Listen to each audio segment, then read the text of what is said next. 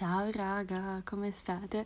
Spero bene. Allora, mm, eh, lo so che probabilmente vi siete preoccupati, avete detto ma cosa fa questa quando avete letto il mm, titolo, ma eh, quello che vi voglio dire è che... ehm, allora, io voglio fare una premessa. Io non ho mai fatto catechismo, no? Io non credo e ogni tanto mi chiedo se il fatto che io non creda sia dato dal mio approccio col, mio col catechismo, perché io devo, devo ammettere che ho avuto un approccio terrificante al catechismo, nel senso che... Mh, Vabbè, i miei non, sono particolarmente credenti, quindi mm, in realtà non mi hanno mai forzato a fare niente, quindi un giorno mi hanno detto guarda, c'è una tua amica che va a catechismo, vanno tutti i tuoi amici, hai voglia di andare anche tu? Io ho detto boh, ma io la vedevo più come una cosa sociale, non so come dirvi, no?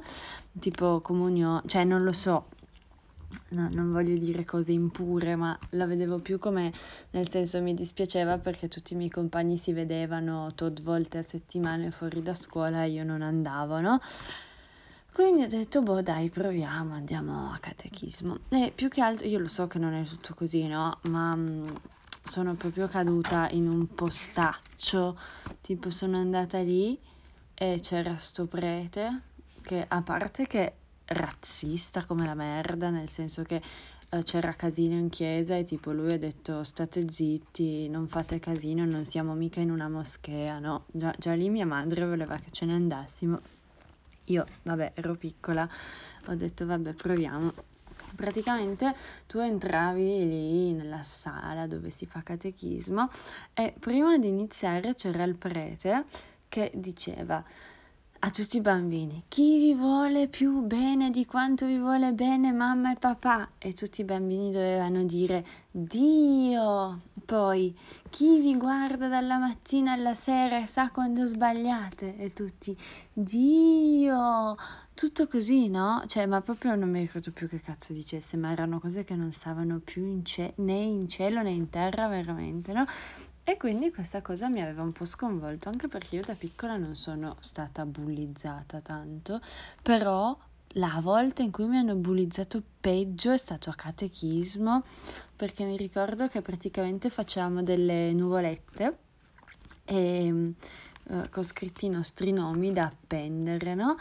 E, e praticamente uh, c'erano tutti questi bambini cattivissimi che si erano alleati contro di me perché dicevano che io avevo un nome brutto e che quindi non ero degna di essere la loro amica, no? Quindi um, questi insegnamenti divini erano serviti molto, però eh, io eh, c'ero stata male, quindi proprio ero scappata, ho detto a mia madre mai più, non lo voglio proprio fare, così così. Quindi poi sono cresciuta in un clima totalmente ateo e... Um, nel senso non dico che mi dispiace perché ci sono cose che io non condivido, dico solo che eh, a parte il fatto credere o non credere, secondo me tipo nella scuola francese religione non si fa e io trovo che sia una cosa mega interessante proprio la storia in sé delle religioni e, mm, e mi dispiace perché io non avendo fatto catechismo certe cose non, non le ho mai imparate, no? E quindi, boh, ultimamente mi sono son detta, boh, ma chissà come è fatta la Bibbia, no? Eh, perché io non, non, non ne conoscevo niente e quindi mi sono informata un po'.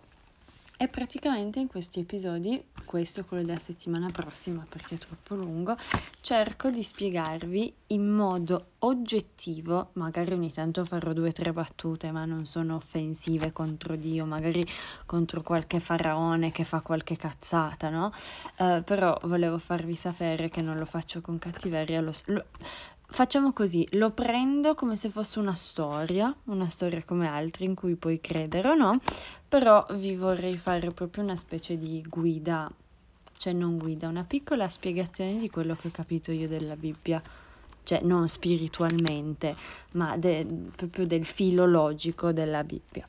Quindi eh, questo episodio di questa settimana sarà incentrato sull'Antico Testamento, che eh, nella prima registrazione ho chiamato Vecchio Testamento tutto il tempo.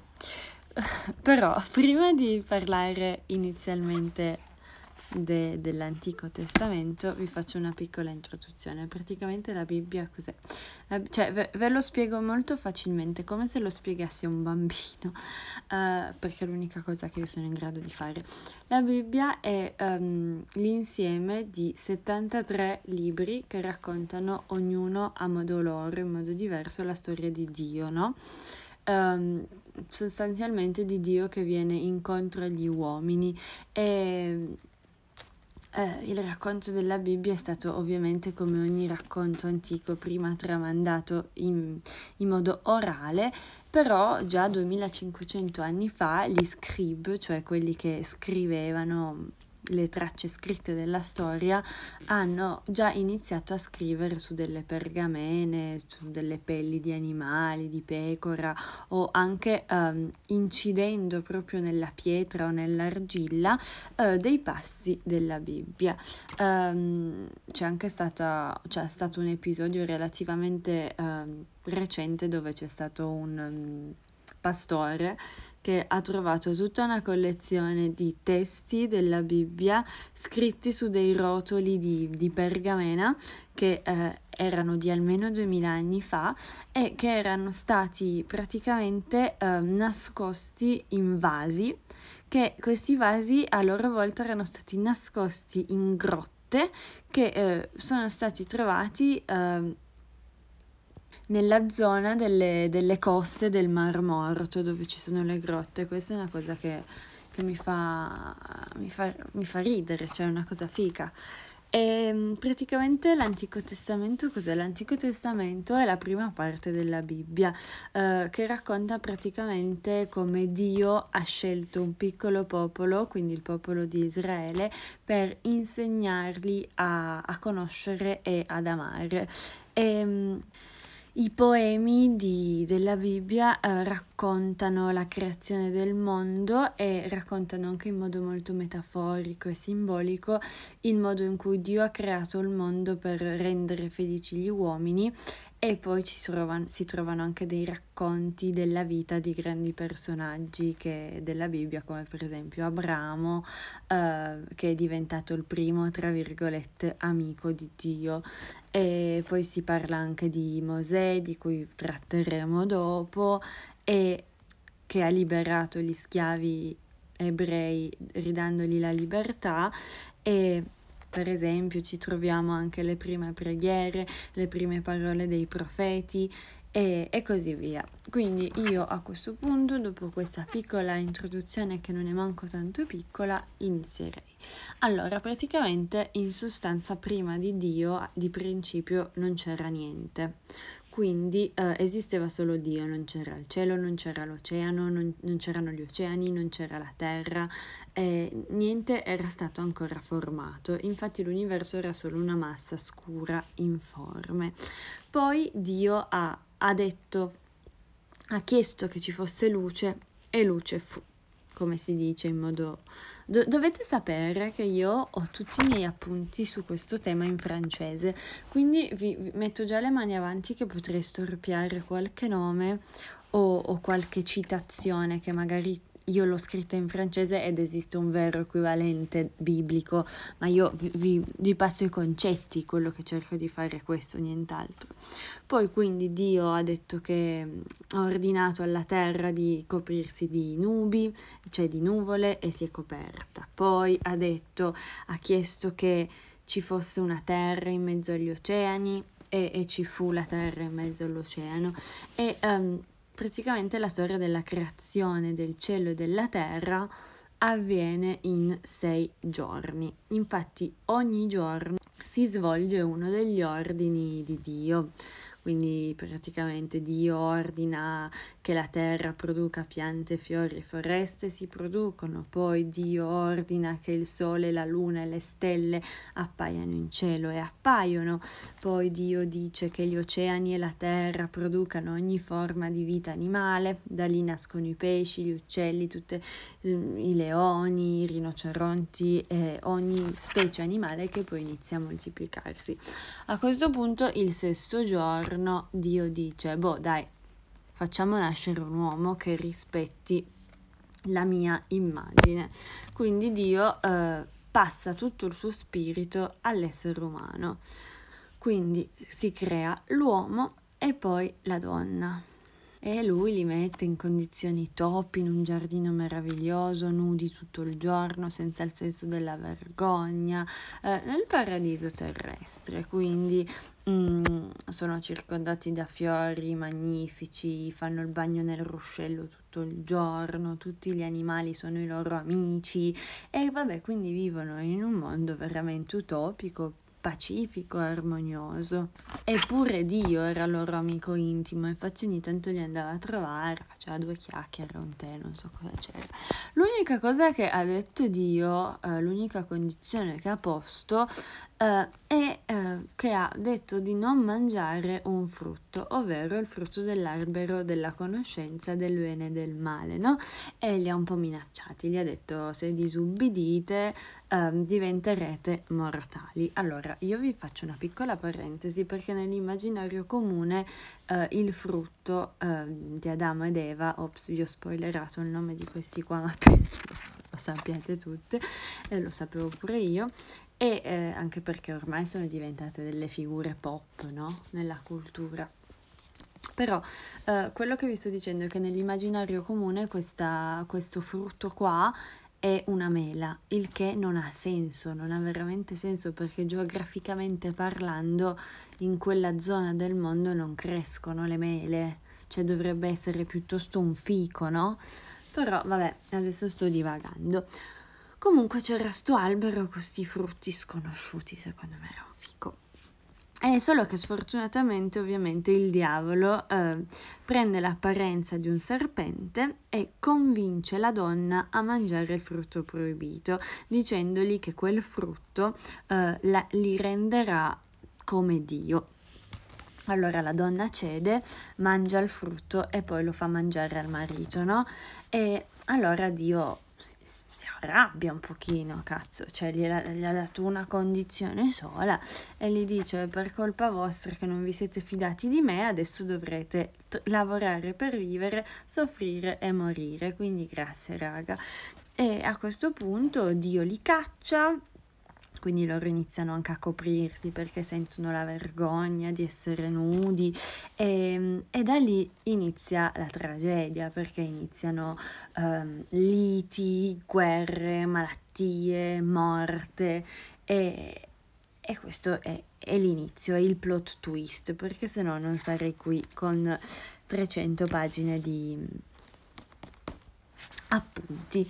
E praticamente mi sono dimenticata prima di dirvi che Adamo significa figlio della terra e Eva, quindi i nomi di questi due sciagurati, eh, madre dei vivi, cioè de- degli esseri viventi, no? Quindi questi qua sostanzialmente scappano, eh, vivono una vita da umani e fanno dei figli, che poi fanno dei figli, fanno degli altri figli, mille, mille, mille nipotini, no? E, e quindi eh, vanno ad occupare l'intero globo. Solo che Mm, ovviamente sono macchiati da questa cosa, no? E eh, la violenza e la cattiveria regna nel mondo. Allora, Dio è un po' scazzato, dici, non è che ho fatto tutta sta roba per avere guerra e disgrazia, no? Quindi il suo piano, eh, secondo me era toro Dio, eh, decide di distruggere tutto quello che ha fatto perché non gli piace e um, di salvare solo un uomo che per lui era buono, che si chiamava Noè. E a questo punto Dio gli ordina di costruire un grande battello, quindi un'arca, e di farci salire la sua famiglia e poi un maschio e una femmina di ogni specie animale per permettere che vada avanti ogni specie.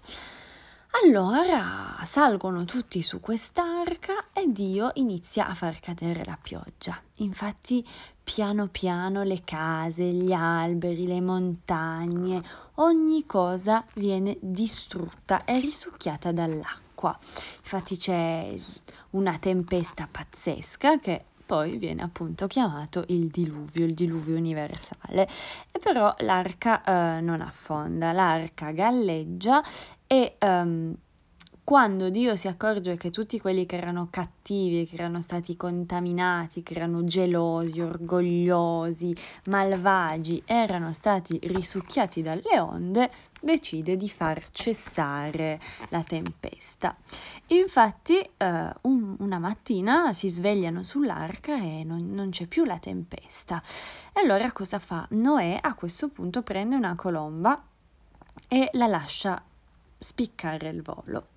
A questo punto aspetta che torni e quando torna la colomba eh, nel becco ha un ramo di ulivo eh, e quindi questo significa che da qualche parte l'ha preso. Allora, che poi diventerà simbolica la pace, la colomba, tutto, ehm, la lascia volare di nuovo e eh, si rende conto che non torna più quindi ciò significa che deve aver trovato una casa, un posto dove posarsi. Allora Noè si dice, boh, è il momento per scendere dall'arca e andare a vivere sulla terraferma. Allora Dio dice a Noè e alla sua famiglia che il mondo gli appartiene e che gli animali, quindi tutti quelli che ha salvato, gli serviranno eh, anche come cibo, ad esempio, e quindi per coronare questo momento di pace, eh, Dio fa apparire un bellissimo arcobaleno per i diritti LGBT. Ho detto una cazzata, sto scherzando, però fa um, apparire questo bellissimo arcobaleno che rappresenta l'alleanza e l'amicizia, promettendo di non distruggere mai più ciò che aveva creato. Allora inizia a passare il tempo, i figli, i nipoti, i pronipoti di Noè eh, iniziano giustamente a moltiplicarsi e vivono tutti insieme eh, parlando la stessa lingua, quindi tutti si capivano. Avete capito che vi sto per parlare della torre di Babele? Sì, perché un giorno questi uomini decidono di costruire una torre alta, così alta da toccare il cielo, che si mettono a lavorare talmente tanto che a un certo punto si dimenticano di pensare a Dio perché sono occupati, sono concentrati. Allora Dio toro um, modifica uh, le parole e i suoni che escono dalla loro bocca, così che non si capissero più Infatti iniziano a parlare tutti delle lingue diverse e smettono di costruire questa torre altissima perché non si capiscono più. Allora, incapaci di, di comunicare, eh, gli uomini decidono di separarsi e di partire ognuno da, dalla propria parte per vedere cosa, cosa succederà. E passa il tempo, passa molto molto molto tempo, ognuno è andato per la sua strada questo punto Dio parla ad Abramo. Chi è Abramo? Abramo in sostanza è un vecchietto, è un vecchio signore che vive con la sua famiglia. E Dio dice ad Abramo che deve andare via dal suo paese e dirigersi verso il paese di Canaan, dove troverà un posto dove vivere e avrà un figlio, un figlio che diventerà il padre di un grande popolo. Allora Abramo, pur essendo vecchio, prende la sua famiglia, eh, le sue bestie tutto e va. Si dirige e poi si, si installa dove, dove ha detto Dio, no? E poi passa altro tempo. Un giorno Dio torna e dice ad Abramo, ehm, questa volta non direttamente, ma praticamente fa andare tre stranieri da Abramo per parlargli, che gli dicono che sua moglie, che si chiama Sara, eh, presto darà alla luce un figlio. E questo, se devo essere onesta, eh, anche a Sara, che pur non sapendo il concetto della menopausa, questa cosa fa sorridere, perché... Um, lei è vecchissima, è proprio vecchia e, e quindi per lei non, non, ha senso che avrà un figlio, però comunque ci spera. E infatti per Dio nulla è impossibile, quindi quando Abramo ha 100 anni, e Sara più o meno, nasce il loro figlio, che si chiama Isacco. Però Dio mh, mm, a questo punto vuole un po' mettere alla prova Abramo, no? Uh, lui gli ha dato un figlio e allora, quando Abramo ancora un ragazzetto, letto, eh, Dio chiede ad Abramo di offrirgli ciò che ha di più prezioso. Allora, eh, Abramo rimane un po' interdetto, no? Però poi si dice comunque me lo chiede Dio, eh, porto mio figlio Isacco in cima ad una montagna e lo ammazzo, no? E, e, quindi va, si dirige, fa le preparazioni, non so se l'ha legato, comunque non deve essere, penso che poi ha, ha il disturbo post-traumatico tutta la vita se tuo padre fa una cosa così. Però eh, arriva un angelo un angelo che è stato mandato ovviamente da Dio che ferma Abramo e, e, gli dice no, no, Bom, non farlo, Dio ha capito che tu lo amavi, quindi che eri disposto a sacrificare tuo figlio, quindi non sei obbligato a farlo. Ok, grazie. Quindi Abramo mh, mm, non sacrifica il figlio e quindi decide di offrire invece una pecora a Dio, no? Giusto. Quindi dopo questa vicenda abbastanza così, un po' scioccante, eh, Isacco comunque cresce bene, diventa un uomo e Abramo a un certo punto però sente che sta per morire, no? anche perché aveva già cent'anni, dieci anni fa, e sa- sente che sta per morire e quindi chiede a uno dei suoi servi di andare nel suo ex paese, quindi nel paese dove viveva prima e che poi Dio gli aveva detto vai vai, uh, per cercare una moglie per suo figlio. Quindi il servo prende, parte ovviamente con dei regali, delle offerte da fare alla potenziale moglie e, e poi a un certo punto si ferma per bere dell'acqua, penso, e vicino, vicino ad un pozzo incontra una giovane donna, no? Quindi il servo vede questa giovane donna e capisce immediatamente che è quella che Dio aveva, cap- aveva scelto per um, far sposare ad Isacco. Allora, uh, la giovane donna eh, chiede, penso, alla sua famiglia eh, che la lascia certamente parlare, eh, partire con, con questo servo per andare a sposare Isacco e questa donna si chiamava Rebecca e non si poteva rifiutare comunque un'offerta di Dio, quindi lei prende, va, Isacco è felicissimo di sposarla e, e dopo diversi, diversi, diversi anni senza bambini, finalmente uh, lei partorisce di due gemelli.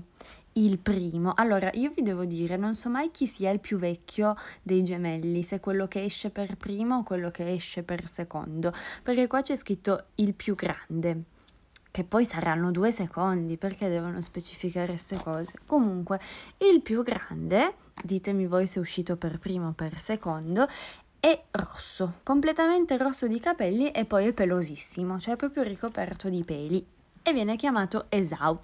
Invece l'altro viene chiamato Giacobbe e eh, anche se non si dovrebbe dire ma comunque abituateci, abituatevi a sto fatto perché in questa storia eh, eh, succede spesso, Isacco ha un figlio preferito che è Esau, il peloso. Invece mh, mm, L'altro è il preferito di Rebecca.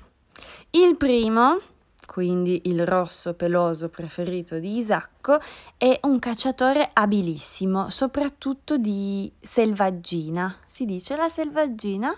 Sì, spero di sì. Comunque, invece l'altro um, fa più le faccende con la mamma, no? Quindi cucina, fa rimane nel, nel, campo con la mamma principalmente e, e, quindi almeno anche se c'è un preferito, ognuno ha il suo preferito, non ci sono grosse, grosse cose.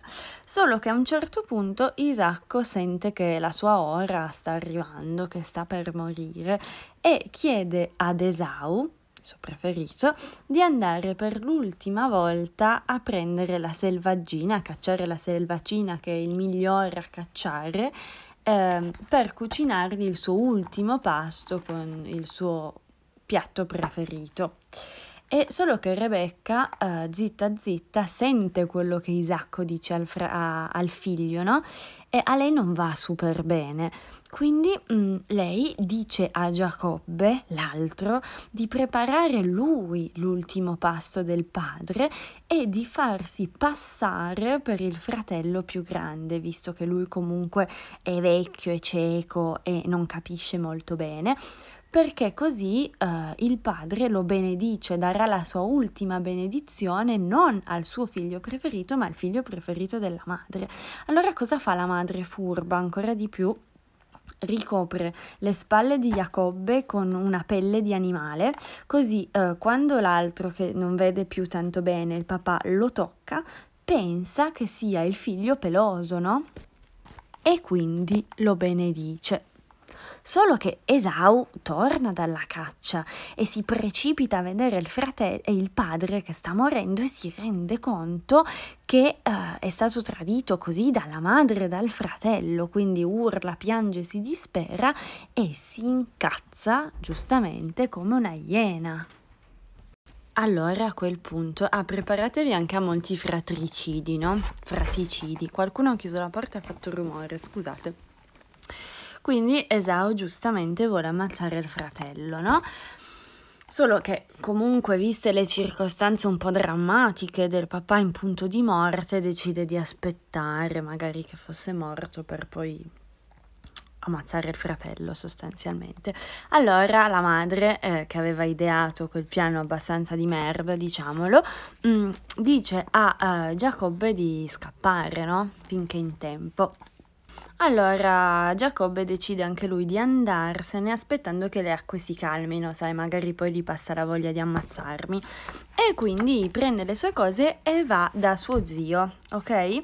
Che aveva due figlie, Lea e Rachele, e lì sta diversi anni, mi sembra effettuando tutto il lavoro che suo zio gli chiede, si occupa delle bestie, così comunque non, non, protesta mai, gli va sempre bene tutto. Quindi suo zio lo ringrazia e per ringraziarli gli, rega- cioè, gli dà in, in matrimonio sua figlia Lea che poi comunque non gli basta perché dopo altri anni in cui comunque lui rimane di, decide, decide di rimanere dallo zio, si sposa anche l'altra sorella, Rachele. E lui a quel punto inizia a fare successo, no? a, a, cioè ad avere un po' uh, a diventare ricco, ad essere abbastanza famoso e quindi uh, decide che forse è il momento di tornare da, a casa sua. Quindi una notte, mentre si stava incamminando verso, verso casa tu, sua, eh, arriva un uomo che inizia a picchiarlo, no? Quindi iniziano una rissa e quest'uomo gli annuncia che da quella sera lui non si sarebbe più chiamato Giacobbe ma Israel. Quindi lui, vabbè, ok, va a casa. Mentre va a casa chiede comunque a Dio di aiutarlo perché lui non è sicuro che il fratello non lo voglia ancora ammazzare, no? Eh, solo che in realtà poi non c'è tanto di cui preoccuparsi perché quando arriva Esau cade tra le sue braccia e piangono tutti insieme di gioia, quindi tutto ciò, voilà. E c'è anche da dire che eh, Giacobbe in questo momento, cioè in questo tempo qua, ha avuto 12 figli, no? Però anche lui, perché la mela non cade tanto lontano da, dal melo, um, come suo padre aveva un figlio preferito, Giuseppe, che però stavolta forse era un po' più ponderato rispetto alla scelta del padre, perché comunque lui dice che Giuseppe era l'unico figlio di Rachele, che era la moglie che lui aveva amato veramente. Quindi Giacobbe offre una tunica, regala una tunica al suo figlio preferito. Solo che gli altri fratelli, anche loro hanno preso dallo zio, vogliono ammazzarlo. Quindi cosa fanno? Praticamente mentre lui si occupava de- delle pecore, comunque del bestiame, lo buttano in un pozzo, no? Lo buttano in un pozzo ma eh, prendono la tunica e decidono di macchiarla di sangue de- di uno di questi animali per uh, far credere al padre che il figlio fosse stato ferito, no? Solo che mentre tornano a casa hanno un po' di dubbi, hanno un po' di sensi di colpa perché sono un po' mogli anche loro e quindi uh, presi un po' dai rimorsi tornano indietro e invece di lasciarlo a crepare nel pozzo um, lo vendono a dei commercianti che stanno andando in Egitto e questo ricordatevelo è un turning point molto importante. perché praticamente adesso la scena si sposta in Egitto perché loro, i mercanti, arrivano in Egitto e vendono Giuseppe a un uomo di, di fiducia, comunque a un servo del faraone. Quindi sostanzialmente lui non va manco tanto male perché diventa giovane, bello, forte, entra anche un po' in contatto col faraone e iniziano a parlare, no? Solo che Giuseppe ha fatto dei sogni un po' così, no? Uh, un po' strani, tipo quelli che faccio io. E, e, e praticamente rivela al faraone che ha sognato che l'Egitto avrebbe avuto sette anni di abbondanza di prosperità che però sarebbero stati seguiti da sette anni di fame, di carestia. No? Allora il faraone si preoccupa un botto e gli chiede di raggruppare e di raccogliere più grano possibile per tenerlo per gli anni di disgrazia, no? Dico troppi no, lo so che capite, perché capirebbe anche un quattrenne, come dice Ale. Quindi poi i sogni di Giuseppe erano veri, arriva la fame, la carestia e l'Egitto fortunatamente grazie alla decisione del faraone è pieno di grano. E quindi le persone vengono da lontano anche per comprarlo e per sopravvivere. E um, a un certo punto arriva Giacobbe, il padre di Giuseppe cioè no, in realtà non va proprio così. In realtà prima vanno i fratelli, quelli infami che l'avevano buttato nel pozzo, no? Che non lo riconoscono, non lo riconoscono, però lui li riconosce, rivela eh, loro che li ha riconosciuti e eh, li perdona li perdona, quindi a questo punto chiede a tutta la sua famiglia di venire in Egitto con lui.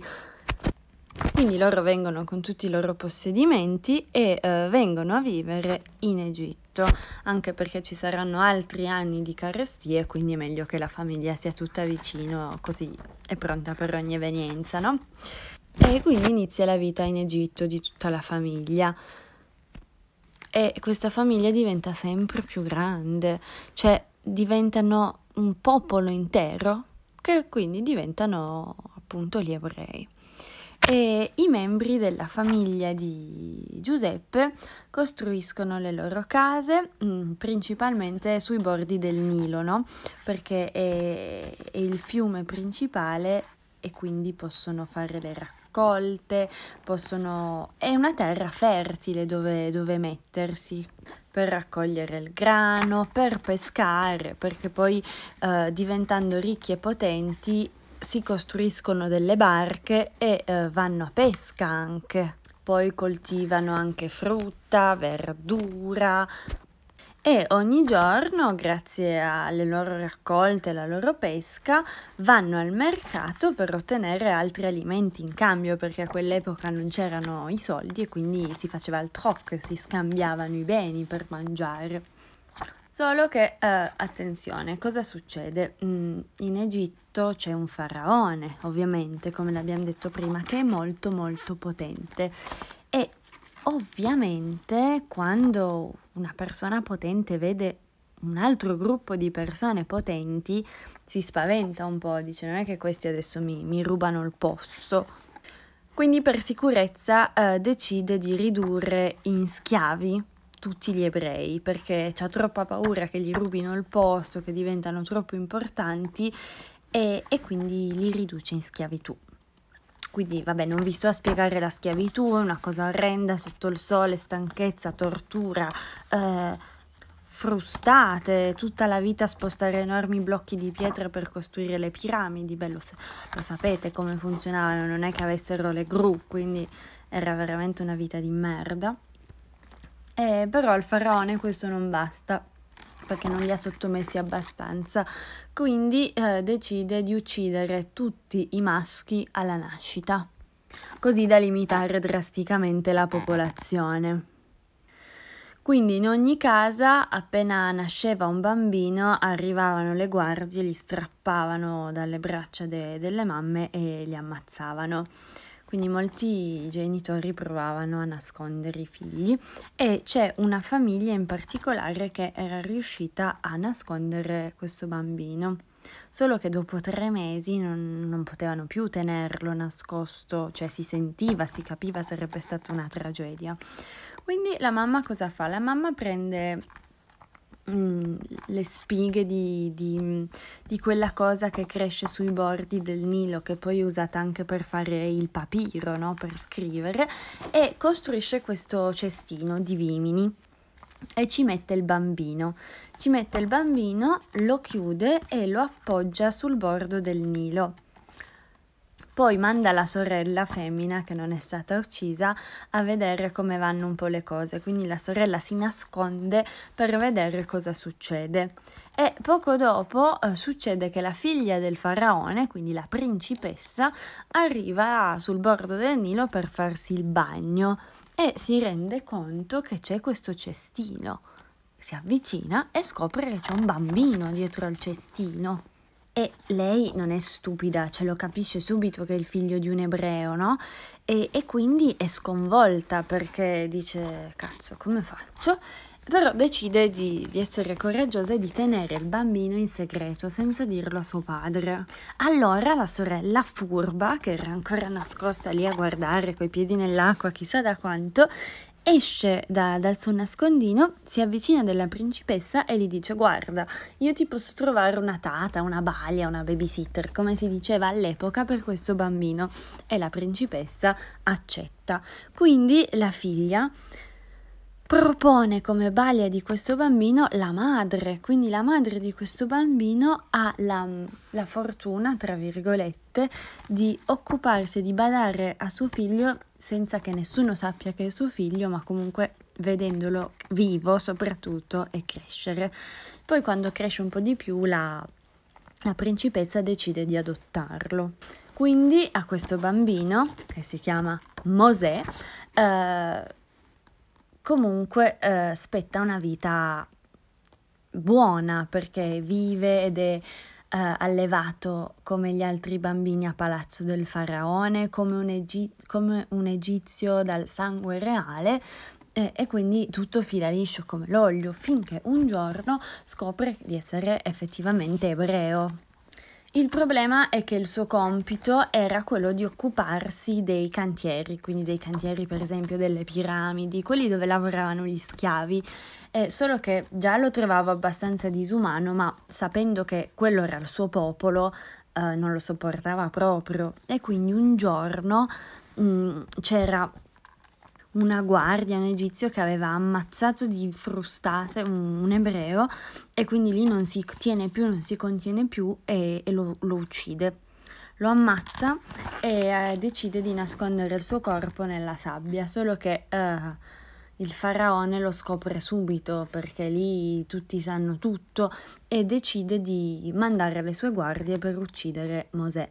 Allora Mosè ovviamente non è più al sicuro in Egitto e scappa, scappa nel deserto finché a un certo punto si ferma ad un pozzo per bere dove incontra delle ragazze, delle ragazzine che sono andate a riempire dei vasi d'acqua per il villaggio. Solo che con lui arrivano anche dei pastori che iniziano a trattare male le ragazze, tipo le, le cacciano e le malmenano e quindi Mosè le, le difende. A quel punto, come ricompensa, chissà come era felice la ragazzetta, il padre di una di queste gli offre sua figlia come moglie.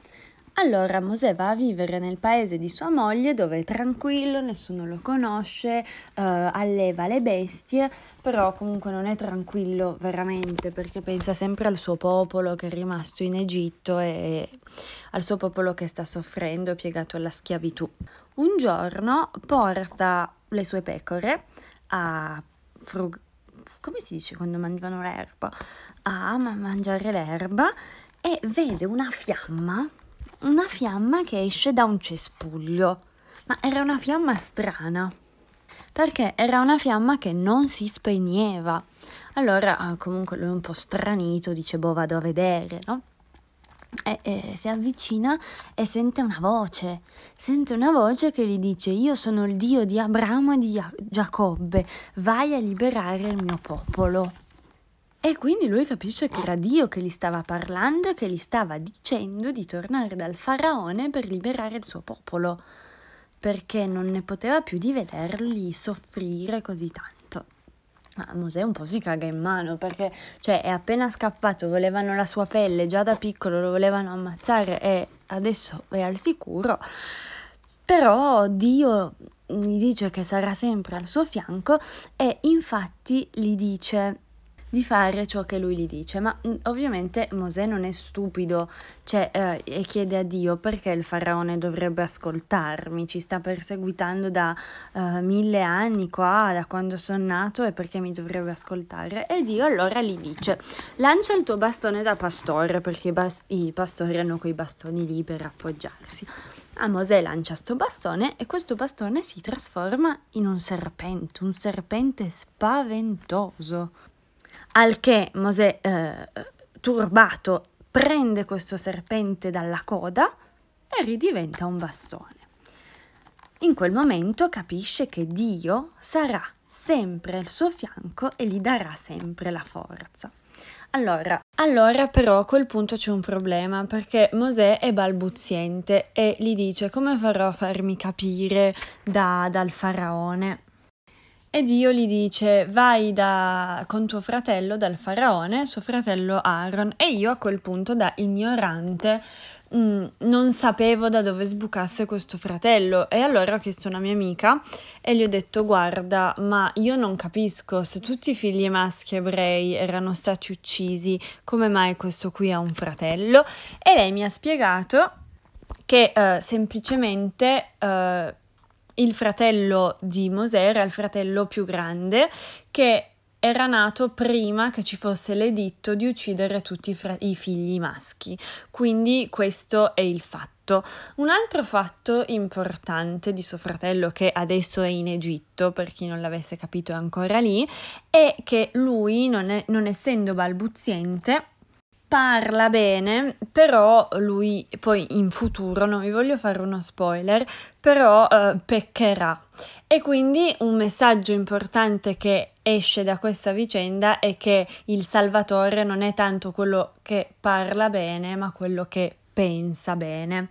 Vabbè, comunque um, adesso vanno in Egitto, lui va in Egitto, col fratello vanno dal faraone. Quindi lui va in Egitto, prende il fratello, va dal faraone, fanno questa richiesta e guess what? Il faraone non accetta. Al che Aaron lancia il bastone che tra l'altro nella Bibbia ma anche nella Torah viene chiamato anche la verga, quindi uh, Aaron lancia la verga che si trasforma in serpente e il faraone uh, reagisce chiedendo ai suoi incantatori di eh, lanciare i loro bastoni, quindi si vede che questa cosa dei bastoni che si trasformano in serpenti era una cosa comune.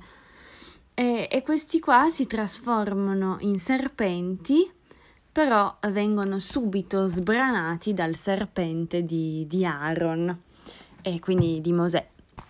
Ma mm, neanche questo comunque fa cedere il faraone. Allora adesso cosa succede? Adesso tutti conoscete le dieci piaghe d'Egitto, però eh, io ad esempio non sapevo in che ordine fossero venute e, e esattamente cosa fosse successo, quindi adesso ve le, ve le racconto. Mm, Dio aveva detto a Mosè appunto che se il faraone non avesse accettato eh, ci sarebbero state delle disgrazie in Egitto. Quindi eh, Dio, eh, davanti al rifiuto del faraone, dice a Mosè di dare un colpo di bastone nelle acque del Nilo. Immediatamente le acque si trasformano in sangue, quindi tutti i pesci muoiono e le persone non hanno più niente da bere. Ma il faraone non cede. Allora Dio dice a Mosè di passare il suo bastone sopra le acque del fiume. In quel momento migliaia di rane escono dalle acque, invadono le case e saltano sui bambini. Che schifo solo a pensarci più. E, ma il faraone non cede. Allora Aaron dà un colpo di bastone nella sabbia e in quel preciso istante migliaia di tafani appaiono pungendo tutte le persone. Ma il faraone cede secondo voi no? Allora Dio manda una terribile malattia che uccide tutti gli animali, i cammelli, le pecore, le capre, le vacche. Gli egizi sono disperati. È una desolazione. Stanno morendo tutti, ma il faraone non cede. Dio dice a Mosè di tendere la mano verso il cielo. Quando Mosè tende la mano verso il cielo, di immense nubi nere riempiono il cielo, il si riempie di tuoni e una tempesta di grandine si abbatte sul paese, distruggendo le colture e gli alberi. Ma il faraone non cede. Allora Dio fa alzare un vento violentissimo che porta migliaia e migliaia di locuste a divorare tutto ciò che trovano sul loro passaggio. L'erba, le foglie, le colture, la frutta, tutto ciò che rimane. Devo ripeterlo? Il faraone non cede. Gli ebrei non erano ancora liberi. Allora Dio continua a mandare delle catastrofi. Fa calare la notte sull'Egitto, tre giorni di notte, la gente è terrorizzata e si pensa che stia arrivando la fine del mondo. A quel punto il faraone dice ma parliamoci comunque con questi qua che stanno facendo non pochi danni. È molto arrabbiato, li chiama e dice a Mosè che vuole che il suo popolo se ne vada a pregare il suo Dio, il proprio Dio, scusate, quindi dice andatevene pure, pregate chi volete, però ci lasciate uh, le vostre terre, i vo- cioè i vostri affari e tutti i vostri animali. A quel punto col cazzo che Mosè accetta un compromesso, scusa, eh? E, e quindi dice di no. E il faraone pure. Quindi siamo di nuovo davanti a un muro. Allora c'è l'ultima piaga. Dio dice a Mosè che sta per mandare l'ultima catastrofe. Infatti, verso la metà della notte, ogni figlio maschio più grande di ogni famiglia egizia morirà. Solo gli ebrei saranno salvati. Allora Mosè spiega alle famiglie che dovranno essere pronte a partire. Infatti, al calar del sole, gli ebrei sono già vestiti, pronti e mangiano in piedi prima di andarsi dell'agnello e del pane senza lievito. Ma cosa, cosa fanno prima di andarsene? Gli ebrei, per essere risparmiati perché i loro figli non vengano uccisi, prendono il sangue degli agnelli e lo cospargono marchiando le loro porte della casa, così che Dio, passando per ammazzare tutti, veda eh, il sangue rosso sulla porta e salvi gli ebrei. Tutti i figli maschi più grandi di tutte le famiglie ebree furono salvati ma tutti quelli delle famiglie egiziane morirono quella notte, anche il figlio del faraone. Allora a quel punto il faraone accettò. Ditemi un po' se ci doveva arrivare fi- fino a farsi uccidere il figlio questo. Ma gli ebrei furono liberi e, p- e andarono via. E infatti il giorno della loro partenza e quindi del passaggio dalla schiavitù alla libertà sarà sempre ricordato nella storia come Pasqua. Infatti a Pasqua ogni anno gli ebrei festeggiano mangiando agnello e pane senza lievito. Gli egizi non ne potevano più, li avevano distrutti e infatti per forzare la loro partenza per sbarazzarsi di loro più velocemente possibile, regalarono loro tutto il loro oro, tutti i loro gioielli. A quel punto Mosè, guidato da Dio, se ne andò e condusse il suo popolo attraverso il deserto, il deserto quello che fa mm, ai bordi del Mar Rosso. E Mosè sapeva sempre dove andare perché Dio lo dirigeva e lo guidava, tipo di giorno con una nube, una specie di nuvola che indicava loro il passaggio e di notte una colonna di fuoco che permetteva anche di far vedere la strada. Ma il faraone eh, si accorse poco dopo che eh, non gli andava bene la sua decisione, no? E, e non, non, voleva che gli ebrei la facessero franca in questo modo, i suoi schiavi. E quindi ehm, condusse la sua armata, il suo esercito, eh, per seguire, perseguitare e uccidere gli ebrei. Infatti quest'ultimi a un certo punto se ne accorsero che ce li avevano dietro, no? Loro stavano, erano accampati sui bordi del Mar Rosso, come vi ho detto prima, e si resero conto che c'era l'esercito che stava arrivando per ucciderli, quindi furono spaventatissimi, te credo. Però Mosè li rassicurò, Dio non ci abbandonerà. Allora Dio disse a Mosè di allungare la sua mano verso il mare a quel punto un vento fortissimo si alzò, le acque si divisero e si formò un lungo cammino, un lungo sentiero di sabbia tra due grandi muri d'acqua. Gli ebrei si precipitarono in questo passaggio, ma ovviamente i carri del faraone mm, dissero vanno loro, andiamo anche noi per seguirli. Però chiaramente gli ebrei arrivarono sani e salvi dall'altra parte ma Dio chiese a Mosè di alzare un'altra volta la mano e le acque ovviamente si chiusero violentemente sulle truppe del faraone. Gli ebrei erano salvi, Dio li aveva liberati e, ed erano felicissimi, erano felicissimi, iniziarono a ballare con i tamburi, a cantare per venerare Dio. Solo che a quel punto non avevano un posto dove stare, quindi iniziarono un lunghissimo cammino attraverso il deserto verso il paese di Canaan. Fu una traversata interminabile e ci, qua ci tengono a precisare che ci furono anche momenti meravigliosi, eh? però c'è anche da dire che ci sono giorni in cui gli ebrei cioè, misero proprio in dubbio Dio perché a un certo punto non avevano proprio più cibo, non avevano più da mangiare, erano affamati e si lamentarono a Mosè dicendo che eh, stavano morendo di fame. Dio sentì queste lamentele e da quel momento ogni mattina gli ebrei trovarono per terra una specie di una cosa fine come la brina della mattina, che però era completamente commestibile, quindi questo permise loro di non morire di fame. Questo cibo venne chiamato la manna Infatti, se ci pensate, adesso quando parliamo di una cosa totalmente inaspettata, bellissima che succede, si dice questa è stata proprio una manna dal cielo e questo è, è proprio l'origine di questa, di, di questa espressione. E a quel punto, con la pancia piena, gli ebrei eh, si fermarono ai piedi di una montagna e Dio promise a Mosè di parlare col suo popolo.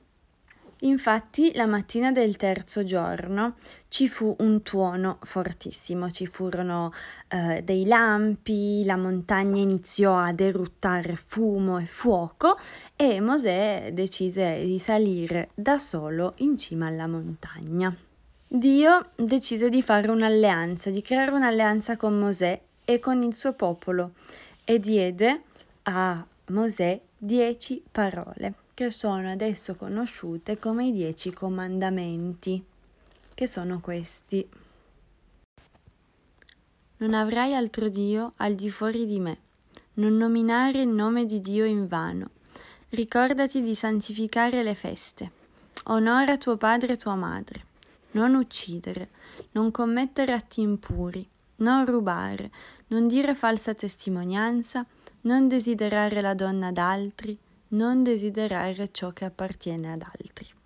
Quindi poi sono più lunghi, bla bla bla, però il concetto è questo e questo dovrebbe garantire uh, l'armonia tra Dio e il popolo e queste parole vengono incise in um, delle placche di pietra che poi sono chiamate le tavole della legge.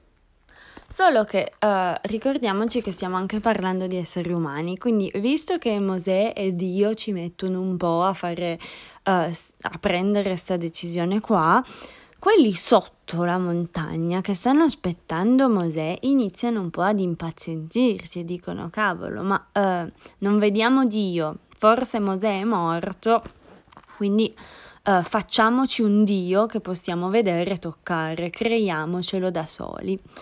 E, e quindi eh, prendono tutti i gioielli, l'oro, tutto ciò che avevano e che gli avevano dato gli egizi per costruire una statua a forma di vitello d'oro un vitello. E quindi quando fu costruita questa statua cantarono, ballarono davanti ad essa e iniziarono ad adorarla come se fosse un dio. Solo che eh, Mosè torna. Mosè torna giù e vede il vitello d'oro nell'accampamento e va su tutte le furie. Cioè lui era stato lassù con Dio ad organizzare sta cosa per l'armonia, la vita, tutti insieme, tutti a star bene. Questi cretini qua fanno un vitello d'oro.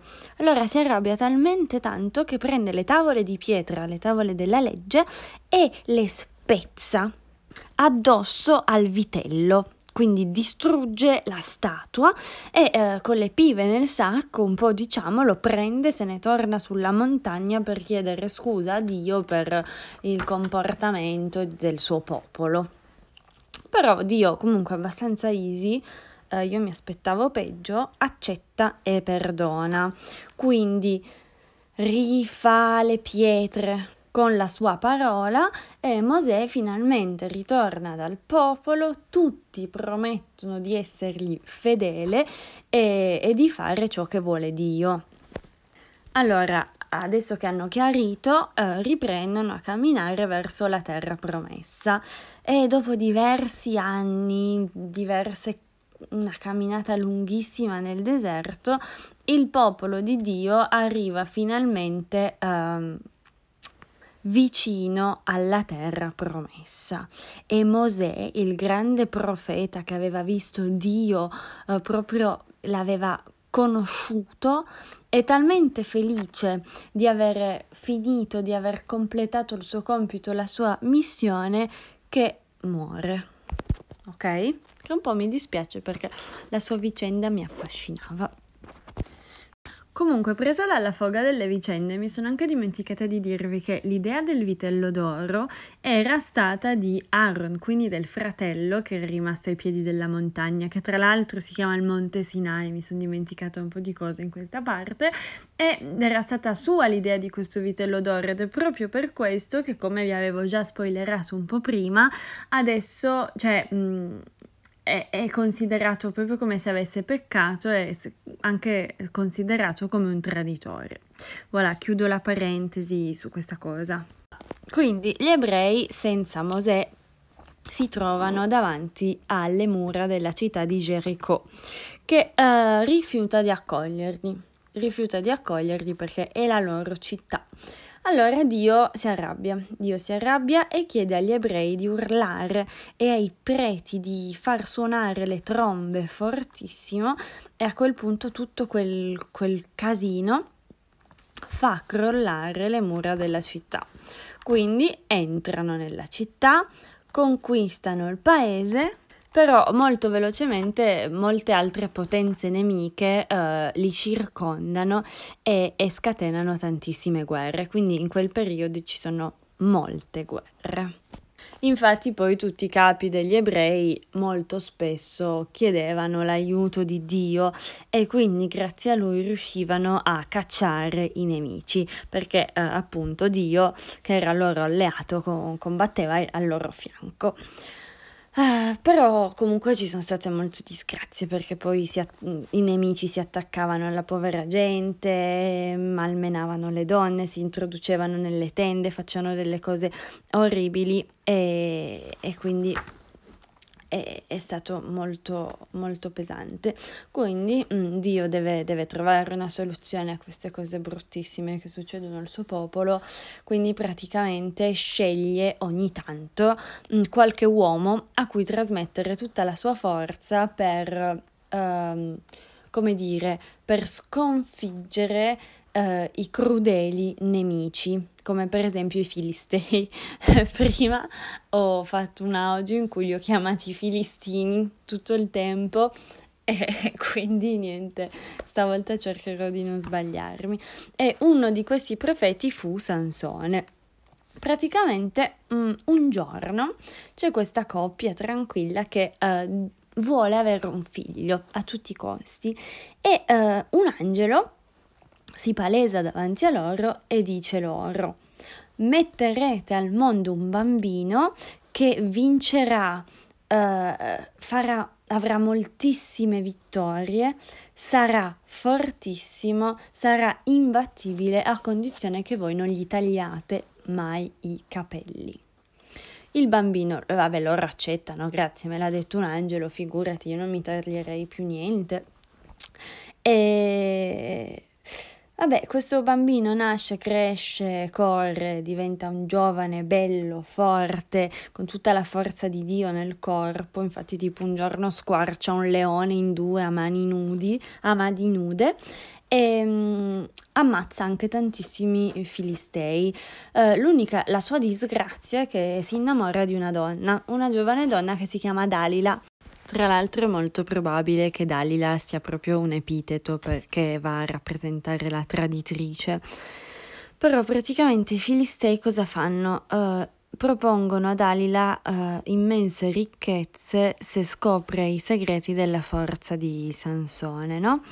E Dalila, eh, infatti, allora usa la sua bellezza, la sua seduzione, le armi che ha a disposizione, come tutti noi, per scoprire questo segreto. Però più volte lui la trae in inganno, tipo una volta gli spiega che il suo, il suo punto debole è essere legato con le corde di un arco e perché se lo leghi con le corde di un arco diventa inoffensivo. Allora Dalila mh, mm, cosa fa? Cretina, gli lega i polsi e chiama i filistei mh, mm, che stavano aspettando nascosti fuori, però ovviamente era una cavolata, la, gli aveva mentito e si libera subito e li sconfigge. Solo che lei insiste, insiste, insiste, gli dice ancora un paio di cazzate, però alla fine... Uh, gli rivela, bravo stupido, questo segreto dei capelli, quindi se perde i capelli um, perde la sua forza, allora lei giustamente, giustamente perché se l'è cercato, uh, nella notte gli taglia i capelli, ma come biasimarla?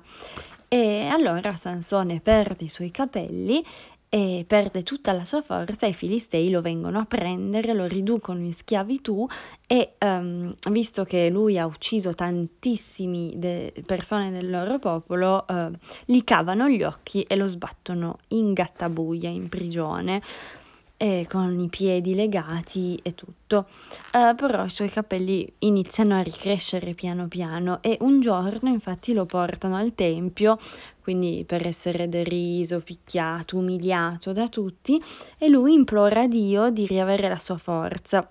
E a quel punto cosa fa? Si appoggia contro una colonna, però sostanzialmente lui era sempre stato forte da quel che ho capito, perché gli erano ricresciuti i capelli, quindi lui, scusate se rido, non dovrei, si, si appoggia a questa colonna, cade il tempio, lui muore, però vengono schiacciati anche tutti i filistei.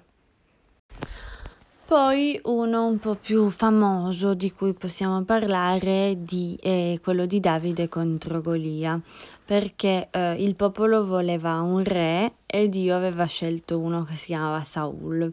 Eh, solo che Saul si è allontanato un po' piano piano da Dio e, e Dio non era proprio contento, quindi manda il profeta Samuele a scegliere il nuovo re. Allora, eh, Dio tramite Samuele sceglie David, che comunque è piccolo, è un giovane pastorello ancora piccolino, e poi si fanno dei riti divini. Io non so bene, non sono molto ferrata sulla cosa, ma mi sembra che gli versino dell'olio in testa e quindi grazie a questo David è riempito dallo Spirito di Dio. Eh, vabbè, poco tempo dopo questa, questa procedura eh, c'è una guerra tra, eh, ma io la faccio veramente molto breve, no? Tra Saul, quindi loro, e i Filistei. E i Filistei eh, hanno un po' come asso nella manico Golia, che è un gigante a cui non frega sostanzialmente niente, de- proprio niente dell'armata, de- dell'esercito, è solo che eh, Davide è l'unico che non ha paura di lui perché Dio è con lui, Dio è al suo fianco, bla bla bla, e ammazza il gigante lanciandogli una pietra in mezzo alla faccia sulla fronte e quindi i filistei si destabilizzano, hanno perso il loro campione e scappano e ve l'ho fatta molto breve perché la sapete tutta questa storia qua. Però eh, la cosa che forse non tutti sanno, che io ignoravo, è che dopo la morte di Saul, quello che a Dio non stava manco più tanto simpatico, eh, David diventa il re e diventa forte, potente e è, è, con lui che si conquista la città di Gerusalemme. Quindi ci fa costruire un palazzo e fonda, mette proprio radice, fa una famiglia molto numerosa, cosa che comunque non è un'eccezione all'epoca, però. Solo che uno dei suoi figli, che si chiama Absalom, spero di dirlo bene, ehm, non è proprio figlio dell'anno perché vuole prendere il posto di suo padre e quindi si rivolta e fonda un esercito eh, per combattere contro l'esercito di suo padre. Allora, David è combattuto perché lancia i suoi soldati contro di lui, però dice formellement non uccidete mio figlio perché comunque gli vuole bene, no? Ogni, come si dice, ogni scarafone è bello mamma sua. Non lo so. Comunque eh, voleva tenersi suo figlio vivo. Solo che a un certo punto durante la battaglia Absalom scappa su un cavallo, solo che sto cavallo va in un bosco. E solo che mh, mm, si vede che anche lui aveva i capelli lunghi perché eh, i suoi capelli eh, rimangono impigliati in un ramo, cioè questo è proprio, posso dirlo, la morte più stupida della Bibbia, cioè rimangono i capelli impigliati in un ramo e e quindi eh, anche non volendolo, comunque le lance dei soldati del padre lo trafiggono e lo uccidono. E, e quindi De- Davide è, affranto. E però continua a regnare finché non sente che sta per morire e ehm, decide che il suo successore sarà Salomon, eh, un altro suo figlio che è stato un po' più corretto dell'altro e gli chiede di essere un re giusto, buono e di obbedire alla parola di Dio. E un esempio famoso, perché magari quando si dicono i nomi non si capisce, ma un esempio famoso, Salomon, è quello che a un certo punto sono arrivate due mamme uh, con un bambino e ognuno diceva che sto bambino era loro, era suo. E allora Salomon, che ha deciso di seguire la parola di suo padre, essere giusto e buono, dice alle sue guardie di tagliare in due il bambino, no? E di dare un pezzo a una mamma e un pezzo all'altra. A quel punto una mamma dice, boh, perfetto, cioè una presunta mamma dice, vabbè, così me ne tengo un pezzo. Invece l'altra dice, no, preferisco averlo vivo, ma non averlo io, che, averlo, che averne metà morto, no? E quindi a quel punto Salomon si rende conto che uh, il bambino è della madre che lo preferiva vivo, ma non con lei, che con quel, di quella lì che lo voleva a metà. Ma questa la conosciamo tutti, però era, met- era per metterla in un contesto. E quindi lui dà il bambino a- alla sua vera mamma. Um, poi finalmente nella regione uh, sotto Salomon uh, c'è, c'è, della pace, regna abbastanza la pace, quindi lui fa costruire a Gerusalemme un tempo, un tempo, ho sbagliato tutto, un tempio magnifico uh, per Dio e come proprio come lo voleva suo padre per onorarlo e quindi mette a lavoro tutte le persone capaci di farlo e creano questo tempio dove al centro del tempio vengono messe le tavole che erano state date da Dio a Mosè proprio al centro. E quindi cominciano ad essere molto conosciuti, infatti per esempio anche la regina di Saba viene a, rendere omaggio, a salutare questo re e, e quindi questi due hanno, si incontrano, poi non si sa bene nel dettaglio, però si sa che lei andava lì con tantissimi regali mh, mm, e offerte per capire un po' uh, come stesse la situa.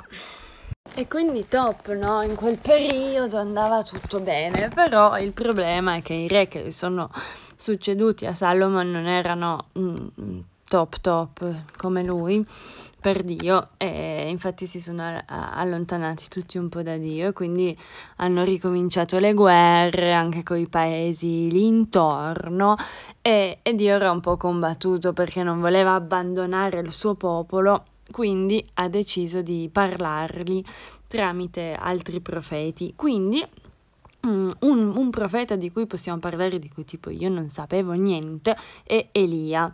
Infatti Dio ha detto a Elia, visto che gli uomini hanno iniziato ad adorare altri dei, mm, non pioverà più per un mese. Questo è anche un po' da cancro, forse non era toro, eh, Dio. Vabbè, Mm.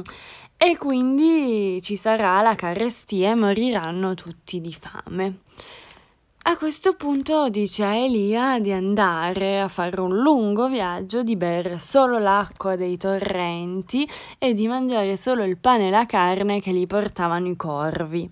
Tra l'altro io trovo che i corvi siano un, una figura molto interessante di cui vorrei parlare, però il mio discorso se, sarebbe un po' legato alla mitologia greca e non voglio confondere le cose, quindi in futuro ditemi se queste cose vi interessano anche.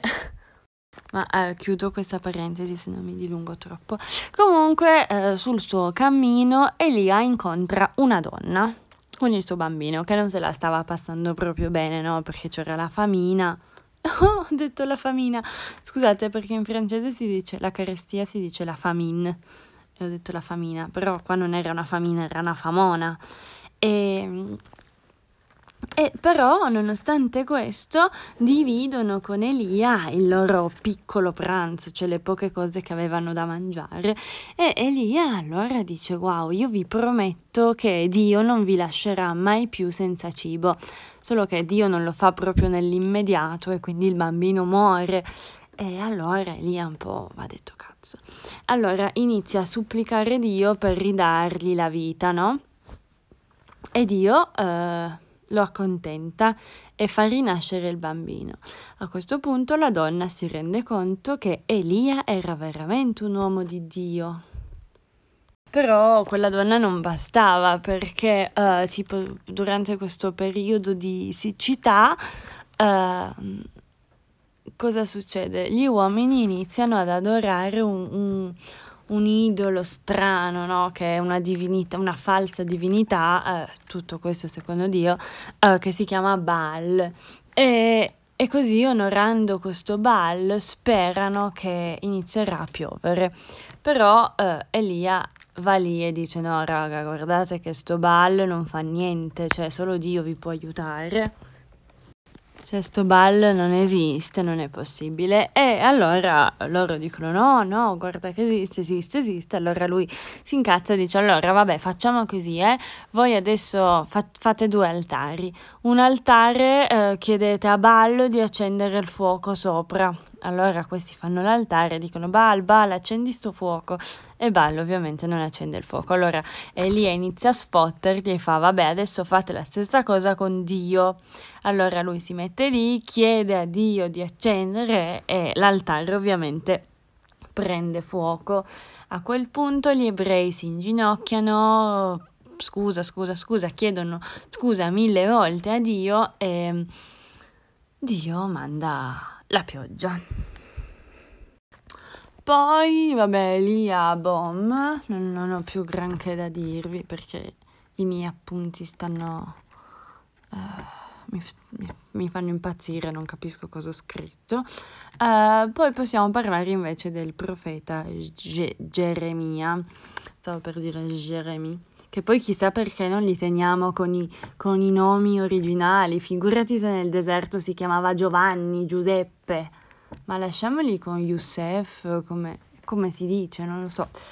Però... Mm, praticamente c'era sto Geremia a cui Dio dà il messaggio di eh, avvisare il popolo che eh, sarebbe successa un'ennesima tragedia e che Gerusalemme sarebbe stata distrutta dai babilonesi a causa dei peccati del popolo. Allora Geremia fa venire tutti in piazza e lo comunica ripetendo le parole di Dio e dicendo loro che se non tornavano verso Dio sarebbero morti. Solo che gli ufficiali che erano lì uh, non apprezzano molto questa minaccia passiva-aggressiva, no? Sarà vergine questo, Geremia. E, e quindi uh, decidono mh, mm, in modo giusto di calarlo in un pozzo e di lasciarlo lì al buio, senza cibo e senza mm, cose da bere.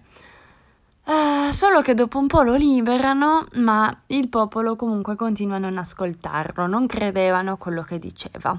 Solo che poco dopo uh, il re di Babilonia, uh, scusate, adesso di sicuro mi sbaglio, ma si chiamava Nabucodonosor, il re di Babilonia assedia la città e quindi sotto ordine del re di Babilonia il tempio, quello che era stato costruito lì sotto mm, Salomon, che vi dicevo prima, viene distrutto. Viene anche distrutto il palazzo e i muri della città vengono uh, incendiati, tutte le case vengono saccheggiate e bruciate e gli abitanti sono portati in Babilonia, a, a Babilonia o in Babilonia, comunque come prigionieri. E adesso vi dico un piccolo aneddoto su questo Nabucodonosor, quindi il re di Babilonia, che um, faceva spesso dei sogni strani, no? Tipo sognava un'enorme statua d'oro dove c'era lui scolpito, cose strane, no?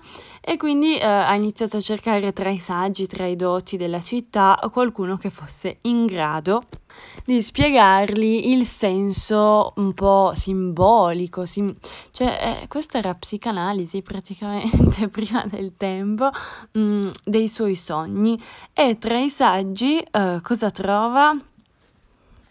E trova sto Daniel, no? che è un ebreo super intelligente che um, con altri giovani era stato messo al servizio del re, no? E quindi lo convocano e grazie all'aiuto anche di Dio uh, questo qua capisce uh, la, il significato di certi sogni. Tra l'altro se sogni una tua statua alta 20 metri d'oro sei leone. Però quella... Vabbè.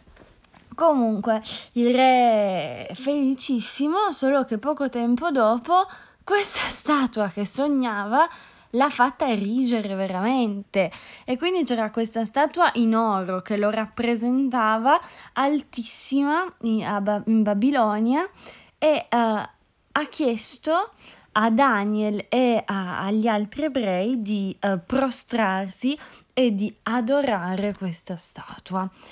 Quindi, per esempio, uh, non era concepibile, quindi tre amici di Daniel rifiutano di inginocchiarsi davanti alla statua e il re allora li condanna molto democraticamente ad essere bruciati vivi in un grande forno. Quindi li mettono lì nel forno, solo che questi ovviamente prima di essere ficcati nel forno fanno una bella preghiera a Dio chiedendogli di non bruciare. E allora questi effettivamente non bruciano. Quindi i soldati li tirano fuori e um, Nab- Nabucodonosor si rende conto che nel forno c'era un terzo uomo, c'era una terza persona e a quel punto ebbe l'illuminazione e si rese conto che eh, il Dio degli ebrei era molto molto molto potente. Quindi baciò i tre amici che tre secondi prima voleva letteralmente carbonizzare e proclamò che il suo popolo doveva adorare il Dio degli ebrei. E nulla, questo tipo mh, mm, aveva anche un figlio, no? Che si chiamava Baltasar e i suoi amici un giorno uh, diedero una festa in onore dei loro dei, no?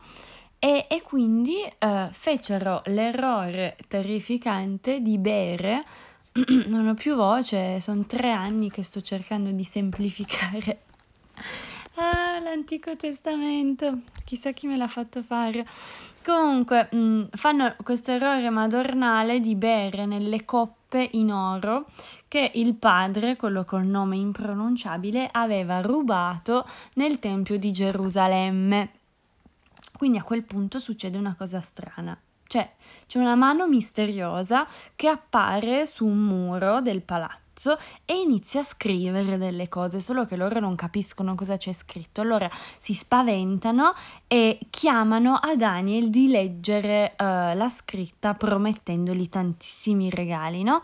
Ma um, Daniel si rifiuta, non, cioè si rifiuta di, ovviamente, visto che è un uomo buono, di, di ricevere i regali, però um, dice, lo, dice, loro cosa c'è scritto sul muro e uh, sul muro c'è scritto un messaggio da parte di Dio che mm, dice che saranno puniti perché hanno osato bere nelle coppe sacre. Infatti mette in guardia il re dicendo che il suo regno ormai era finito e che il suo reame eh, sarà distrutto e diviso in due quindi sarà split in due, in due parti e quella stessa notte eh, Baltasar, il figlio, muore assassinato. Quindi nessun successore in sostanza. Infatti il nuovo re poi di Babilonia si chiamerà Dario o Darius, comunque il concetto è quello. E a lui stava molto simpatico Daniel, solo che i, i, servitori suoi erano in realtà molto gelosi di questa figura di Daniel che consigliava, era intelligente e tutto, e quindi così un po'... Mm, in modo subdolo eh, propongono di votare una legge mm, che eh, secondo la quale tutte le persone che pregano Dio vengano buttate nella fossa dei leoni eh, Daniel, ovviamente, ma cosa ve lo dico a fare, non smette di adorare Dio e viene buttato nella fossa dei leoni. Uh, e a Dario dispiaceva un po' perché comunque era suo amico, gli stava simpatico, ma mm, sì, sì, certo, paraculo. Uh, diceva comunque che si aveva fiducia nel Dio di Daniel e, sare- e sapeva che non sarebbe morto effettivamente non è morto questo qua mm, perché i leoni non l'hanno proprio toccato, non si sono avvicinati a lui e a quel punto chi buttano nella fossa dei leoni? Quegli infami lì che avevano proposto la legge e ben gli sta e quindi loro li divorano, i leoni. E quindi il nuovo re di Babilonia permette agli abitanti di Gerusalemme di ritornare nella loro terra, a casa loro, e di ricostruire il Tempio per poter adorare il loro vero Dio. Quindi lui, pre, ehm, questo nuovo Dio, eh, questo, scusate se mi sente mi... Questo nuovo re, Darius, proclama che tutto l'oro e l'argento che era stato rubato da Nabucodonosor eh, fosse mh, mm, ridato indietro e usato solamente alla ricostruzione del tempio. E infatti poi chiunque si opponesse sarebbe stato punito eh, severamente. Giustiziato probabilmente e, e, appunto questo tempio viene ricostruito bellissimo, ancora più bello di quello di prima e tutti vanno a pregarci Dio. E poi appunto diventa il posto dove ci, si ci eh, scusate, non so più parlare, dove viene celebrata la Pasqua. Dopodiché anche tutta la città viene ricostruita e Gerusalemme ritrova tutto il suo splendore. E questo in realtà è, è quanto, cioè non è quanto perché cioè io vi ho fatto una sintesi da bambini, eh, però um, c'è un altro di cui io vi vorrei parlare solo per concludere che in realtà non so bene come uh, buttare, però volevo solo aggiungerlo, praticamente è Giona, no? Che um, la storia di Giona secondo me è importante perché poi uh, nel Nuovo Testamento ci sono anche de- delle allusioni, dei riferimenti, perché alla fine è tutto collegato. Però uh, praticamente uh, Giona mh, mm, ascoltava Dio ma non gli ubbidiva proprio sempre. E infatti un giorno, quando Dio gli ordina di andare a Ninive, che all'incirca adesso sarebbe più o meno dove è Mosul, uh, lui decide di andare da tutta un'altra parte, quindi dal lato opposto, dirigendosi verso Tarsis, no? Che uh, se non sbaglio, uh, non mi ricordo più, verso la Spagna forse, sì, sì, è verso Spagna, Sardegna, comunque da, da tutta l'altra parte. E Dio lo voleva mandare a Ninive per um, dire al, agli abitanti che sarebbero stati puniti come, come quelli di prima per via dei, dei suoi peccati.